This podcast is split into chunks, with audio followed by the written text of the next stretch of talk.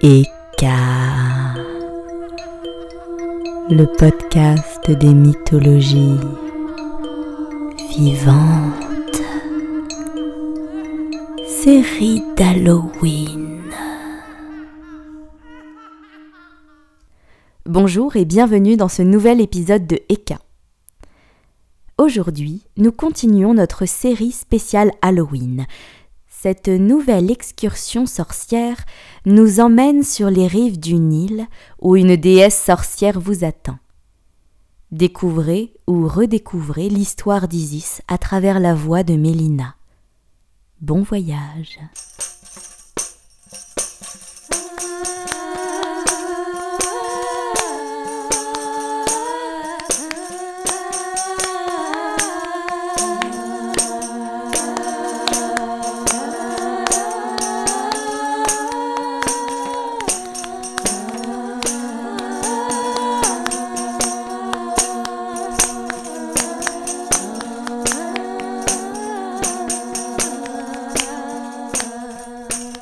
Un nom. Voilà comment tout a commencé. Un nom secret, caché pour le protéger. Pour protéger la puissance qu'il renferme et le pouvoir qu'il offre à celui qui en a connaissance. Chacun d'entre nous, chaque dieu d'Égypte possède un nom secret. Vous me connaissez sous le nom grec d'Isis, mais je garde mon vrai nom pour moi. Nous faisons tous de même car en dévoilant notre nom véritable à quelqu'un, nous lui donnerions un immense pouvoir sur nous.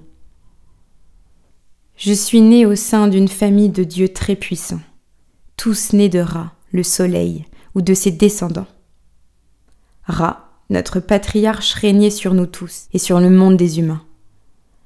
Mais sa puissance ne lui évita pas les ravages du temps, et comme tout être vivant, il vieillit et vit la fin de son règne approcher.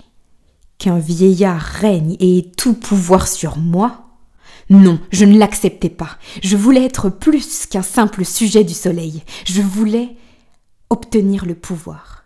Pas pour m'en servir, mais pour garantir ma sécurité et prouver à tous qu'Asset, car tel est mon nom égyptien, n'était pas une divinité de second plan, mais bien la plus grande magicienne qui jamais effleuré les rayons du soleil. Pour arriver à mes fins, un plan avait germé dans mon esprit. J'allais dérober au plus puissant des dieux son bien le plus précieux.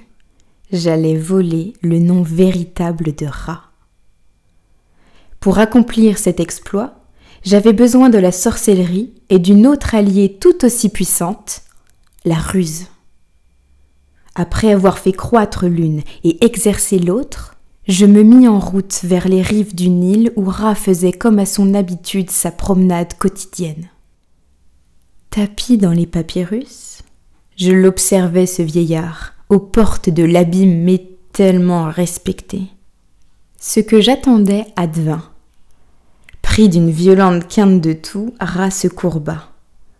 Au dénouement d'une série de rebutantes expectorations, il cracha le contenu de ses poumons flétris avant de s'éloigner en titubant. C'était là tout ce dont j'avais besoin. Je sortis de ma cachette et me mis à malaxer, non sans dégoût, le crachat avec de l'argile. Rien ne pouvait blesser Ra. Rien, si ce n'était Ra lui-même. Une partie de lui, ses cellules accrochées à sa salive, pétries par toute ma magie et ma science, allaient causer sa perte. Avec cette patte, je façonnais un petit serpent auquel je donnais vie. Va, petit être, lui susurrai-je, va vers notre roi, mords-le pour moi, puis disparais. Et c'est ce qu'il fit.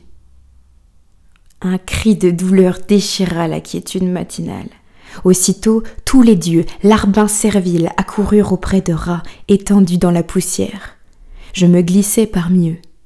Tous s'affairèrent autour de lui afin de trouver l'origine de son mal. On découvrit la morsure et on chercha un remède.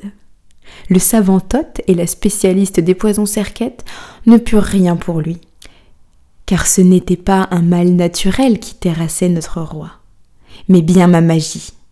Je me présentai alors à lui en sauveuse. Oh mon roi, tu souffres le martyr, je le vois bien et souffre de même pour toi. Je pense pouvoir te délivrer de cette douleur immense si tu me fais assez confiance. Je puis utiliser ma sorcellerie pour te guérir, ramener la force vitale d'un jeune homme en toi et punir ceux qui ont osé te tendre cette cruelle embuscade. Mais pour cela, il te faudra me confier ton nom véritable. Sans lui, ma magie ne pourra t'atteindre et te soulager. Ce vieil imbécile souffrait tellement. Mais il s'accrochait au peu de pouvoir qui lui restait et tenta d'abord de me duper.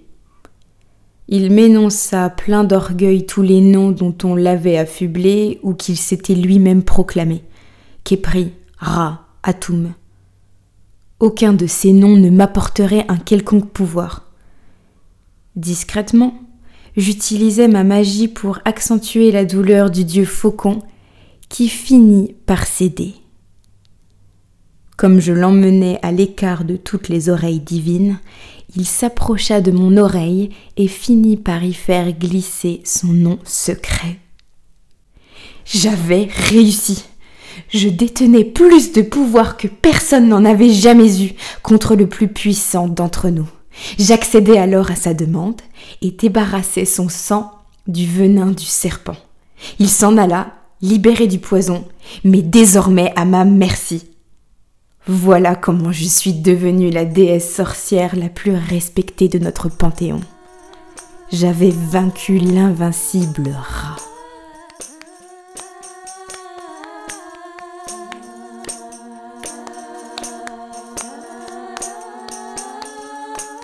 Vous savez certainement que l'histoire d'Isis ou Asset ne s'arrête pas là.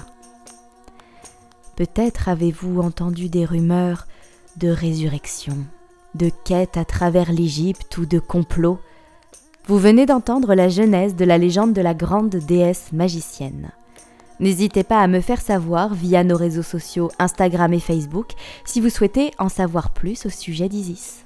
Je vous remercie pour votre écoute et je remercie également Mélina Dumay qui a prêté sa voix à Isis tout au long de cet épisode. N'oubliez pas de laisser un pouce, un commentaire ou une note au podcast, de le partager autour de vous et de visiter la page Tipeee du projet si vous souhaitez le soutenir.